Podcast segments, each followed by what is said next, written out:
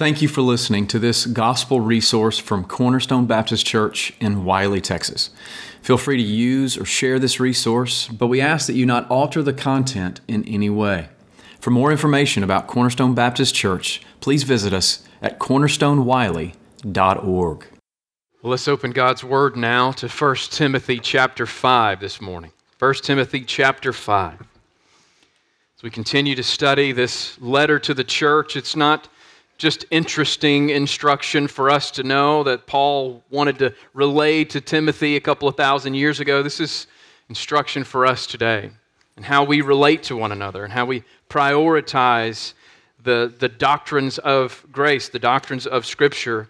And, and today we're going to really hone in on the relationships that we have within the body of Christ and how those are to be directed by God and by His Word. So if you've had a chance to make your way to 1 Timothy chapter 5, we'll begin reading in verse 1. I'll read all the way through verse 16. Obviously, we're not going to get through all of that today, but we'll get started. Some rich truths for us to learn today. Starting in verse 1, Paul says to Timothy, Do not rebuke an older man, but encourage him as you would a father. Younger men as brothers, older women as mothers, younger women as sisters in all purity. Honor widows who are truly widows. But if a widow has children or grandchildren, let them first learn to show godliness to their own household and to make some return to their parents, for this is pleasing in the sight of God. She who is truly a widow, left all alone, has set her hope on God and continues in supplications and prayers night and day. But she who is self indulgent is dead even while she lives command these things as well, so that they may be without reproach. But if anyone does not provide for his relatives, and especially for members of his household, he has denied the faith and is worse than an unbeliever. Let a widow be enrolled if she is not less than 60 years of age, having been the wife of one husband and having a reputation for good works. If she has brought up children, has shown hospitality, has washed the feet of the saints, has cared for the afflicted, and has devoted herself to every good work. But refuse to enroll younger widows, for when their passions draw them away from Christ, they desire to marry, and so incur condemnation for having abandoned their former faith. Besides that, they learn to be idlers, going about from house to house, and not only idlers, but also gossips and busybodies, saying what they should not. So I would have younger widows marry, bear children, manage their households, and give the adversary no occasion for slander. For some have already strayed after Satan. If any believing woman has relatives who are widows, let her care for them. Let the church not be burdened, so that it may care for those who are truly widows. This is God's word. Let's pray together before we study it. Father, we do thank you for your word.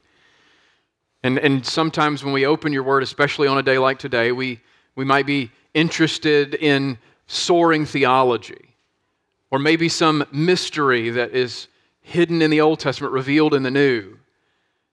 But your word contains those things as well as basic, simple, practical instructions for how we are to live together and to honor you and to please you. How we relate to one another within the body of Christ and how we care for our family members not just as families, but as the family of God, as the church. And so, Father, as we begin to study this text, would you guide us? Would you help us to put things in their appropriate categories and, and make sense out of what we're seeing so that we can be faithful to it? And where we need to be confronted over our lack of care or lack of concern, or maybe our lack of showing a proper deference and respect to those within the body, Lord, would you confront us and convict us in our hearts today and let us turn from our sin and walk in faithfulness to you. And where we need to have a plan for our future and for our families, Lord, I do pray that you would give us grace and wisdom to make those decisions. Let also the gospel bear its weight on this text because the care for those who are alone, the care for those who are needy, well, that's a gospel impulse. So help us today as we study your word, accomplish your purpose through its preaching. I pray in Jesus' name. Amen. Have you ever noticed that churches tend to fall into type categories? Here's what I mean by that. Sometimes you walk into a church and you realize things about that church very quickly. Like sometimes you'll walk into a church and you can realize that this church is all about buzzwords. Right? Their mission is determined by every new trend that is being marketed in the church. There's always something new happening, always something new going on. They always want to be on the, the cutting edge of everything. It's just a it's a, a buzzword driven church. Or maybe you've gone into a church and you walk into the auditorium and it becomes very apparent right at the start that this church is all about the worship experience. The lights are out, the lasers are on, it's still foggy from the last service. It's quite clear that you're about to experience a concert, and, and it's also clear that this church has put all of their energy into that worship experience. Or maybe you've gone into a church where all the focus is on preaching, and when the pastor steps up in the pulpit, you hear three ring binders snapping open as people get their notes ready because that's just the focus. That's what the church does. I mean, churches have a tendency to kind of take on a particular identity. The thing that they stress the most, it dominates the trajectory from worship style to the primacy of preaching. And don't get me wrong, having a particular style or identity as a church is not necessarily a bad thing. It can become a bad thing. But when we look to Scripture, we actually see that there is a tone, there is a style, there is a dynamic that Paul is teaching here in the text, which should be present in every New Testament gospel church. Chapter 5, verse 1, all the way through chapter 6 and verse 2, it start, it's a whole new section in this letter. And, and this section is trying to help us understand the tone, the dynamic of our relationships within the body of Christ. And Paul is very clear that the tone of these relationships should be shaped like those within a family. All of our relationships to one another in the church should be marked by love, and respect and a de- desire to serve one another. But Paul puts a very fine point on it here, and he says that our relationships should reflect the kind of relationships that are forged in a family. And to most of us, this is not a big surprise because, after all, we are the family of God. We've been grafted into the family of God by faith in Christ, and now we are relating to one another. We don't just call each other brother and sister because it's a, a nice, nifty little title. No, that's coming from the imperative and example of Scripture. And we see this not only in the Old Te- in the New Testament, but we see it all the way back in the Old Testament. God uses certain language when he refers to his people. God refers to his children as his children, as his sons and daughters. In Exodus chapter 4, as the Exodus is getting underway, the children of, of God have begun, begun to cry out to him, and he comes through his mediator and he comes to speak to Pharaoh and he says to Pharaoh, Let my son go.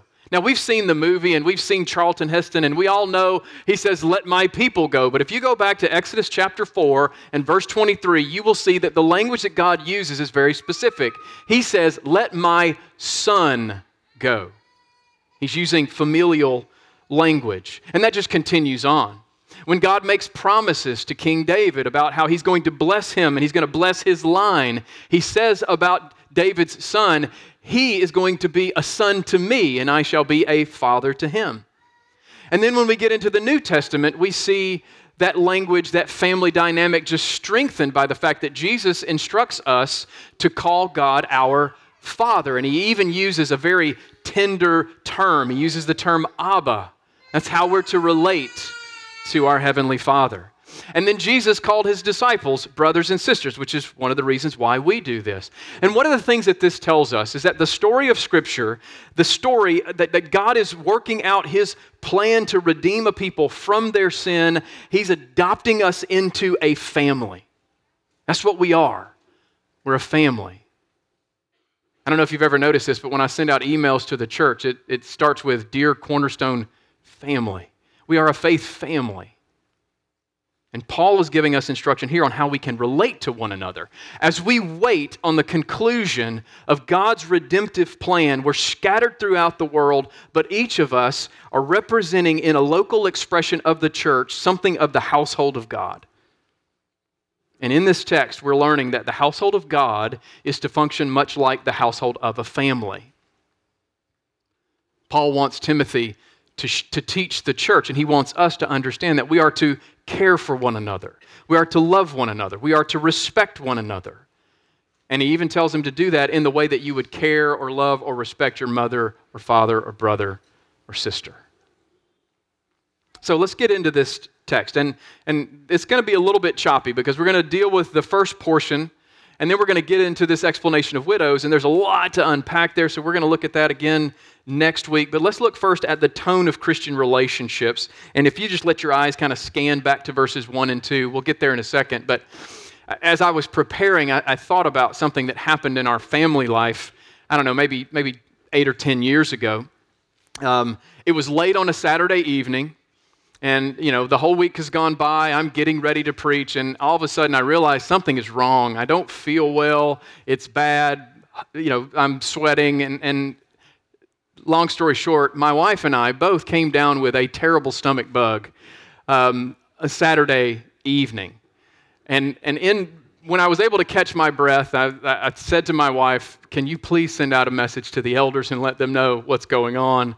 It's most likely i am not going to make it on Sunday morning. And so we did that. And of course, the elders scramble to figure out what they're going to do for pulpit ministry. That, that, hasn't happened very often, but it happened on that particular day. They were scrambling to, to put something together. But the church was not the only thing scrambling, my family was scrambling. When mom and dad are both down and out, it's ugly. And our oldest child, our daughter, she had to step up and care for her brothers. And she did a great job. She may have been 10 or 12 at the time, I don't remember. She made meals for them. She also checked in on mom and dad every now and then and would leave medicine by the door so she didn't catch what we have. And she did a wonderful job. And it brought to my mind, or the reason this came to my mind is that most of the time in our families, relationships are just easy to navigate. We all know our roles, we all know our responsibilities. But in those times when stress comes, in those times when, when our dynamics are strained, something goes wrong, somebody gets sick, someone doesn't do what they were supposed to do, someone makes a mistake, some, someone flat out rebels against their responsibility, that's when things get challenged. And we've all experienced that to some degree. We all need grace and we all need God's strength in those moments. But let me say this to parents parents, make sure that you are training your children, preparing them for the life ahead. Make sure that you're taking time to give your children opportunities to do the things that would be necessary in those situations. You see, Paul had been training Timothy for that. Paul had been training Timothy to step up and lead the church in his absence. Paul's not able to be in Ephesus. Timothy's there. He doesn't know how long he's going to be gone, but in his stead, he's prepared Timothy. And Timothy is caring for the church family at the city of Ephesus. And as we learned a couple of weeks ago, he's the younger brother. And that's caused some problems in the family. There's some strain in the family. And it wasn't easy on him. The older generation was looking down on him, despising him because of his youth. And yet, Timothy was called to respond in a very specific way here. Timothy was not told by Paul, hey, they're looking down on you. You need to step up and walk into the room and demand they respect you. No, that's not what he said. He said, you prove your faithfulness by your example. But now he's saying to those same older men who are disrespecting you or despising you, you treat them with the kind of love and respect that you would treat your father. Paul told him, Do not rebuke an older man. Or you might read it this way do not address him in a harsh way, but encourage him. Don't rebuke him, encourage him as you would a father. Younger men as brothers, older women as mothers, younger women as sisters in all purity. And this might be a little bit of a paradigm shift for some of us because what Paul just told Timothy to do is he says, Do not treat everyone the same. You may be that person that likes to treat everyone the same. That's not the instruction that Paul gives to Timothy here. In, in the case of older men, he is instructed not to rebuke them, but to take on the tone of an encourager. And look, a, a rebuke is, and, and we're, it could go a couple of different ways here. It's either just in the way that you address them or in those instances where you feel a rebuke is necessary. He's saying that w- when that comes, don't don't jump out on that. And it doesn't take much imagination to realize that a, a, younger man who's already not looked on very well, for him to be rebuking harshly the older men in the congregation, that could go really poorly for Timothy. And it could just disrupt the unity of the church. So Paul doesn't tell him to do that. And he doesn't tell him to treat older men like peers. Like they should just respect you for who you are. Yeah, you're 20 years younger than them, but demand their respect. He doesn't say that at all. He says the opposite of that. He says, treat them the way you would your father. Respect them because of their age. Paul tells him to give senior members in the church the respect that is due to their age and the affection that is due to parents. And in those moments when we speak to correct one another, our tone should take into account their age as well as the, the family dynamic that is to mark the church. We're to treat one another like family. And this comes naturally to some of us, right? Respecting elders, being encouraging to those around us. This comes naturally to some of us, mainly, I believe, because in part our family life was healthy, but not everybody experiences that kind of healthy, biblically grounded family life. And so this instruction is uh, it's, it's important for all of us, but it might be especially important for those who didn't have that. This is going to require great patience on our part and great humility on our part. But guess what? That's what unity requires. It's how a family functions. The same tone of family dynamics should not just be extended to those older than us, but to those younger, to younger men and younger women as well. Treat them like brothers and sisters in the Lord. And this might also be tricky because if you have younger siblings, you might have a tendency to be a little snarky with them. You might have a tendency to be a, little dismissive of them. Maybe those, those are strained relationships. And, and Paul is basically telling Timothy, hey, it's time to grow up. It's time to treat your younger brothers and younger sisters with the respect that you would want them to treat you with. This comes from Jesus. When Jesus gives us the example, not only does he tell us how to treat one another, but he gives us the example. He loved his disciples like brothers. Even when they did foolish things and said foolish things, Jesus served them. He taught them with patience, he corrected them with grace, and he served them with humility and love. So rather than having an eagerness to rebuke and correct everyone in the church, Paul tells us to adopt the tone of encouragement. I mean, it's actually the imperative in the text. Don't rebuke harshly, be an encourager, commanded from us. None of us has cornered the market on knowing everything, so rather than correcting someone with that know it all mentality, we should be eager to speak the truth in love. We should be eager to encourage people, eager to strengthen one another's faith, eager to maintain unity and peace by addressing one another with the type of respect that we give to members of the family. That's what Paul's talking about here. And there is a time, let me just make sure we, we address this. There is a time for correction.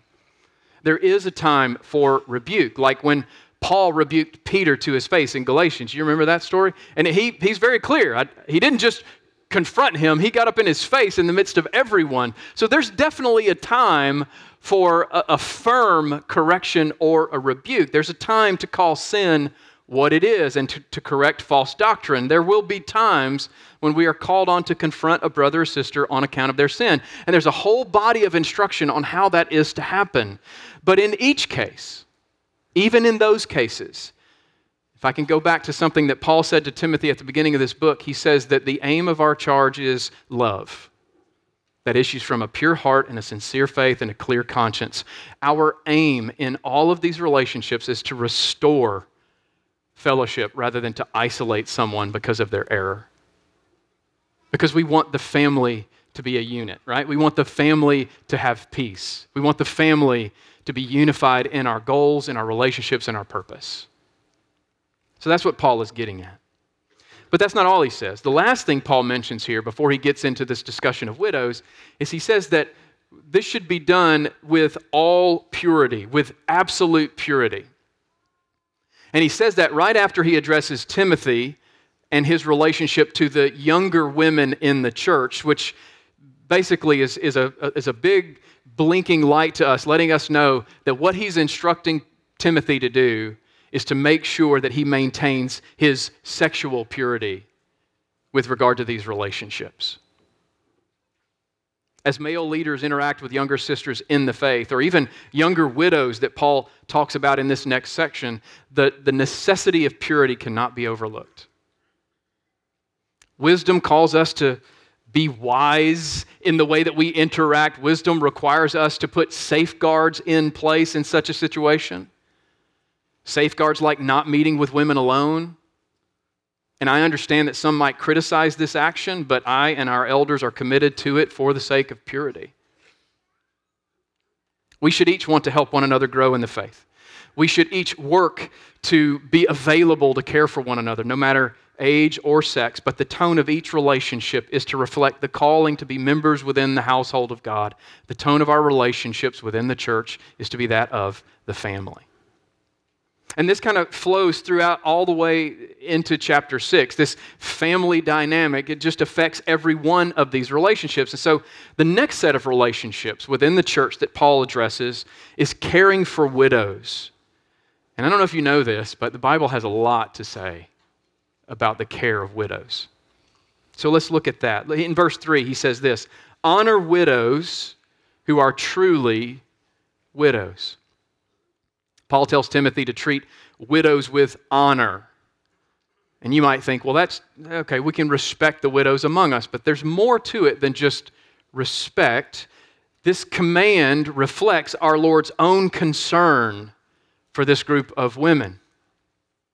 If you've ever done any studies in history in ancient Near Eastern cultures, you'll know that not every culture honors and respects widows the way that God calls his people to honor and respect widows. In many ancient Near Eastern cultures, women were only given status and respect in relation to their fathers or their husbands. They had no social status outside of the men who were responsible for them. If their father or husband died, their social status was diminished. And the opportunities that they had afforded to them within those cultures were not very godly and moral opportunities.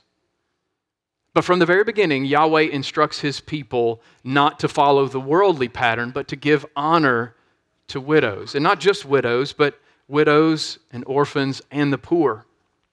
Specific instruction is given throughout the Bible to guide God's people on how they respect and care for both widows and orphans. They are to be valued and protected and cared for. In some cases, God even connects our exercise of justice in life with how we care for the poor and the widow and the orphan. God describes himself as a father to the fatherless and a defender of the widow.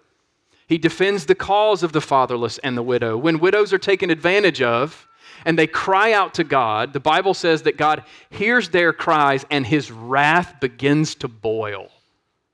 You can read about that in Exodus chapter 22 and verse 22.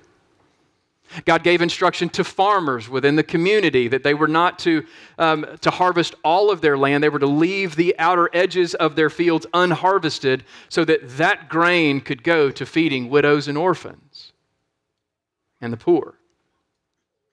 And, and that's an Old Testament summary. You can go into the New Testament and you see Jesus showing compassion for widows. There's, there's all these strange little stories.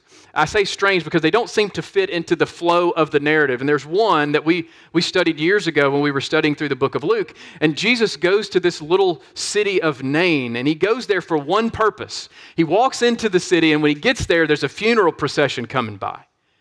And there's this woman whose son has died. And the implication is that her husband has also died, and now her son has died, and, and she's going to be left to the ravages of the world. And Jesus comes into the city and he raises her son from the death, and he gives her him back to his mother, and he makes a show of, I've done this so that you could be cared for. It's a beautiful story.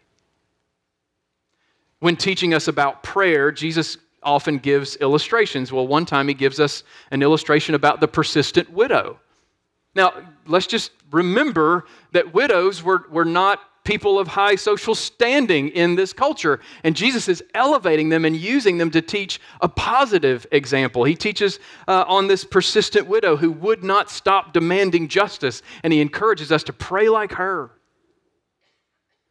He warned his disciples from following the examples of the scribes because the, the scribes and the way that they went about life ended up devouring widows' houses. Jesus says, Don't do that. He showed care for his own mother. You remember when Christ was on the cross? And he looks to his mother and he looks to John and he said, Behold your mother. He's, he's working to care for his mother in his absence, even before he dies. James, the Lord's brother, tells us that pure religion, pure and undefiled religion, is to care for widows and orphans. And so, as we consider this passage in front of us and we start talking about widows, this is not a moment to sit back and close your Bibles and yawn. This is a time to lean in because God is teaching us something about His own heart for this group of people. All throughout Scripture, we see this. We need to know how to care for widows because this matters greatly to our Heavenly Father. Paul took this seriously as well, which is why in this section on practical instruction for the family, this, this section on widows is the largest of all of them. He kicks things off by telling us to honor those who are truly widows. Now, if you were reading along and trying to categorize things in your mind, you might have seen that I believe there are four categories of widows that are related, that are referred to here. Um, number one, the true widow is a widow in the church that has no extended family to care for them. That's one category. Then there's the widow who has grandchildren or children who can care for her. That's a second category. And then you have younger widows who should remarry if possible. That's a third category. And then you have the widows who live for pleasure rather than for the Lord. And let me just say, there's a lot to unpack in all of that. Well, how could they be denying the faith if they get remarried? We'll get into that next week. We're going to look at all of these in the next today and next week. But let's look first at those who are truly widows here. And what does he tell us to do? He says for us to honor those who are truly widows, those who are truly alone, truly in need. We are to honor such women. And in the context, the word honor does not mean that we just show them a level of respect. It implies providing financial support for them. Did y'all hear that? The word honor implies providing financial support for those who are truly widows. And the reason I say this is because in the next section, down in verse 17, when he's talking about how we relate to elders, he describes um, the church supporting elders financially, and he uses the exact same word. Look at it in verse 17. He says, Let the elders who rule well be considered worthy of double honor, especially those who labor in preaching and teaching. So that word honor there has a, a broader context than just showing them respect. He's talking about providing support for them. And then later in this passage that we read earlier, Paul mentions enrolling certain women, in, uh, certain widows, into the roll of the church, and that too involves the church caring for those who are truly widows with some level of financial assistance, financial support. Can you think of another time in the New Testament when we see the church making decisions to ensure that widows are properly cared for? Do you remember Acts chapter 6? Remember what was happening there? So in Acts chapter 6, that this this problem arose in the church, and there was this group of widows. They were Hellenistic, Greek speaking widows, and they were being overlooked in the distribution of food, which already implies that they were receiving some kind of support from the church. It wasn't just in respect, but it was in, we're going to care for you. And because of that, the elders were called together, the, the apostles at that time were called together, and they had to make a decision. And the congregation put forward seven men that became the, the earliest, the first iteration of the deacon ministry, and they cared for those particular widows. So we see this. It's clear from this text and the rest of Scripture that as a church, we should be eager to care for those widows who are truly in need, and that includes financial care and support. And that might be a new concept to you, maybe not. Paul also wants us to ensure that in the care of widows that it doesn't lead to a serious financial strain on the congregation. That's what he said in verse 16. That don't let it be a burden on the church. So he is he is conscious of the fact that this could become a serious financial strain on the church. So he provides criteria that helps us to determine which widows are eligible for such care and support. And the first thing he tells us is that those widows who have families in the church, this is in verse 4, those widows who have families in the church, they should be cared for by their families. And I know this is quite heady stuff, but this is very helpful and practical, and it's something that we should be walking in. So look at what he says in verse 4. Uh, if a widow has children or grandchildren, and the implication is within the church, their children are here, their grandchildren are here. Let them first learn to show godliness to their own household and to make some return to their parents, for this is pleasing in the sight of God. A widow's extended family should be their primary means of care and support. Verse 8, Paul adds this But if anyone does not provide for his relatives, and especially for members of his household, he has denied the faith and is worse than an unbeliever. That's very strong language. Then again in verse 16, if any believing woman has relatives who are widows, let her care for them. Let the church not be burdened, so that it may care for those who are truly widows. So there are three reasons given as to why the family should care for their own. Number one, the, this type of care is a way that families can return to their widowed mother or widower father the type of care that they gave to us over the years. It's a way that we can show mutual respect and care and concern to them as they have cared for us over the years. The second is that this type of care pleases the Lord. It pleases the Lord, and it's a sincere reflection of our faith in Christ and our understanding of what pure religion looks like. And then, third, by caring for our own family members who are in that state, we relieve some of the financial burden that would otherwise be laid upon the church or someone else. Those are the three categories. So, in that day, you may know this. In that day, there was a system in place that was designed to help care for a woman in the case that her husband died. And it was, it was called the dowry system. Are y'all familiar with the dowry system?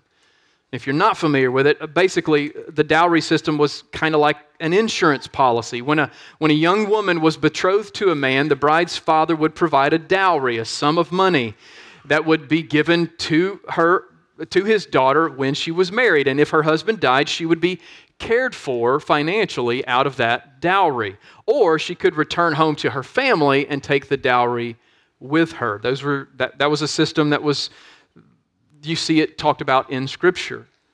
Today, we don't have a dowry system. We don't.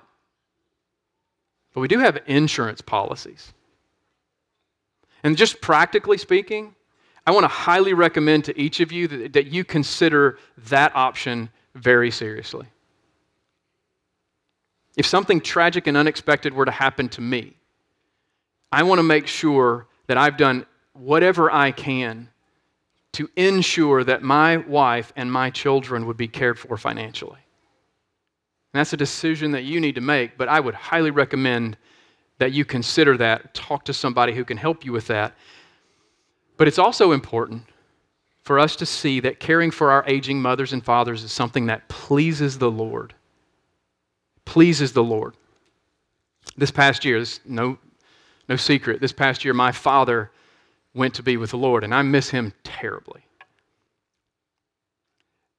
And my mother is retired, and, and she has the financial means to provide for herself, but I desperately want to be a good and faithful son. And while that doesn't mean extending financial support to her, it does mean that I want to support her and care for her in every way possible. My wife and I are currently looking for a new home in the area. We're looking to sell our home and buy a home that would allow my mother to move in with us and, and be with us. And I need to get her to Texas anyway, but I really want her to be here with me so pre, please pray for us as this process goes forward that God would allow that to happen and we can care for my mother in, in the ways that Scripture indicates. But let me just kind of just have a general family question. What about you? What, what plans do you have in place to care for your family? your aging mother or your aging father, your widowed mother or your father who is alone. He's a widower. Are you prioritizing care for them as a family? This is the instruction of Scripture, and it's something that pleases the Lord. Are you seeking to help them? Maybe you have both parents still living and they're still together. Are you seeking to help them at this stage of life? And let me encourage you to do something else. And I have a couple of elders that might amen this statement. Start that conversation early. I've been working on my mom and dad for years before my mom before my dad passed away, trying to get them to move here so that they could be here and we could care for them. And we're just now getting to that point. Start that conversation early. And it might be a good idea for you to open the scriptures and say, This is what I want to honor. I want to honor you the way God has told me to do that. So I don't know what that looks like, but I want to have that conversation with you. I want to have a, a plan in place. What would you like? How can I serve you? How can I care for you? Because I want to honor you and I want to be faithful to the Lord. To care for those who are alone and in need is the heart of God. And as his people, we should be eager to do the same. In fact, Paul says that if we refuse to do this, then we have denied the faith and are worse than an unbeliever. That's very strong language. What does he mean by that? This does not mean that we've stopped believing in Christ, but that we have denied the truth of Scripture that would instruct us to care for widows and orphans it, it would make us worse than unbelievers because even non Christians know that caring for widowed mothers and widower fathers is the responsibility that should rightly fall to the family. Some cultures do this generationally. African cultures, Asian cultures, Indian cultures commonly have multiple generations all living under the same roof. They take the care over their aging family members very seriously. And as Christians, we should be willing and eager to do the same, although we do it for different reasons. We do it to honor the Lord. We do it to honor our parents. We care for our family as a way to return to them the care they've shown to us. We do this because it pleases the Lord, and we care for them so that the burden of their care doesn't fall on someone else. But what about those who are truly widows, right? What about those who have no extended family to care for them? What about those younger widows who have a full life ahead of them? All of those questions and more are answered in the text, but we're not going to get into them today. We'll get into them next week. So if you're anxious or interested, come back. We'll, we'll keep studying God's Word together. That's what we do. But, but as I close, I think there are two very important lessons that we can learn from this passage and apply to our lives here at Cornerstone. And the first is this let the tone of our relationships with one another be a reflection of family life. If the only time you see each other is on Sunday, it's really hard to build deep relationships of care and trust and support. It is. And it's really hard for one person to meet with 225 people or however many people are here, I don't know. And so, one of the things that we've done as a church is we have what we call home groups. And it's different than what we do here. Home groups are an opportunity for us to be involved in each other's lives on a regular basis outside of the church gathering. To eat a meal together, to study scripture together, to pray together, to build relationships with one another, so that we can be a reflection of the family of God even when we're not gathered on the Lord's day. But there's so many other things that we can do. God has surrounded us. I feel very privileged as a young man. I was 33 years old when I first became the pastor here 14 years ago. And I just looked at Mark and Dan as my big brothers. I, I got to learn from Mark Ritchie and Dan Truitt. And now Jeff's in the mix, and I get to learn from Jeff. We have these faithful, godly men who have incredible experiences. And as a young man who wants to honor the Lord and wants to be faithful the way they've been faithful, man, we have so much to learn from them. And to our mature senior saints, look at all of these young people that God has surrounded you with, that you can pour into them the, the love and experience and the care and the wisdom and the knowledge that you've gained over the years so that they can be strong and walk faithfully. There's this mutual respect that happens and this opportunity for us to grow as a family so that for generations to come, the gospel will be proclaimed and discipleship will be happening in the church. That's why we're all together. We're all a family. And God has surrounded us with all of these people to help us to grow and learn and be strong and to be comforted in the midst of our sorrow and to rejoice with in the midst of those joyful moments. All of this is part of God's plan. And as a family, we need to embrace it. We all have room to grow in embracing this dynamic. So let us learn to do that. Let us engage in home groups. Let us engage in relationships outside of our peer groups so that we can love one another, serve one another, learn from one another, and relate to one another like a family. Number two. So that's the first one. Let the tone of our relationships with one another be a reflection of family life. Number two, take seriously the care of your family, especially those who are alone and in need. And I get it. You're in the prime of your life. You got little kids at home. It, everything is busy. Uh, it seems like every conversation I have with people in the church starts out with, How was your week? Man, it was busy. How was your week? Man, it was busy. I mean, I get it. It's hard. It's difficult. We are very busy people. But that doesn't give us an excuse for not caring for those that God has placed in our family. And there's a clear gospel impulse beneath this instruction to care for those who are alone and needy. In Christ, God has cared for us. And we need this because spiritually we are alone in this world and we are far more needy than we readily admit. And in His mercy, God has loved us even though we don't deserve it. Christ came to save the lost, to rescue the perishing, to save us from our sin and shame. And guess what? To bring us into His family. And guess what? He hasn't stopped caring for us. He will never stop caring for us. He will never leave, never forsake us.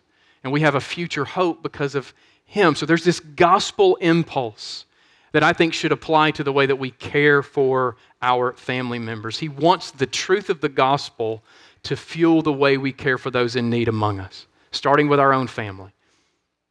So let me ask the question Are you willing and eager to care for your parents as they grow older and their needs increase?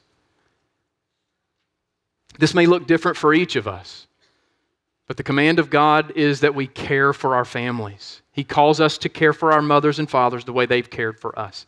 And I don't fully know what that looks like for you, but if you haven't considered this until today, then I would say that now is the time. Have a conversation with your spouse about this. Have a conversation with your parents about this. And settle in your mind that this type of care pleases the Lord and begin to consider how you might take steps to be faithful in this area.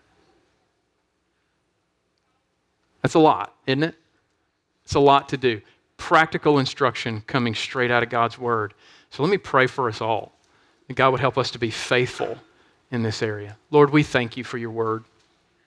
We thank you for the, the, the soaring theology that it reveals and the deep mysteries that it unveils, but we also thank you for the practical instruction it gives us. And so, as we consider this now, help us as a church, help us as brothers and sisters, to grow in understanding this dynamic, this tone of family. You've, you've called us together on purpose, for a purpose. So, Lord, let us embrace that. Let there be no lone rangers among us, but let us understand who we are needy people who, who need one another. And let us be willing to give our time and our energy and our wisdom and our experience to help others. And let us be willing to receive that kind of instruction and care from others. Lord, let us be a strong family so that we can do what you've called us to do to see the gospel go forth from this place, not just in our lifetime, but for generations to come. And Lord, I do pray that you would prick our hearts deeply to care for those who are our, our family, for our mothers and fathers, for those around us, even as a church.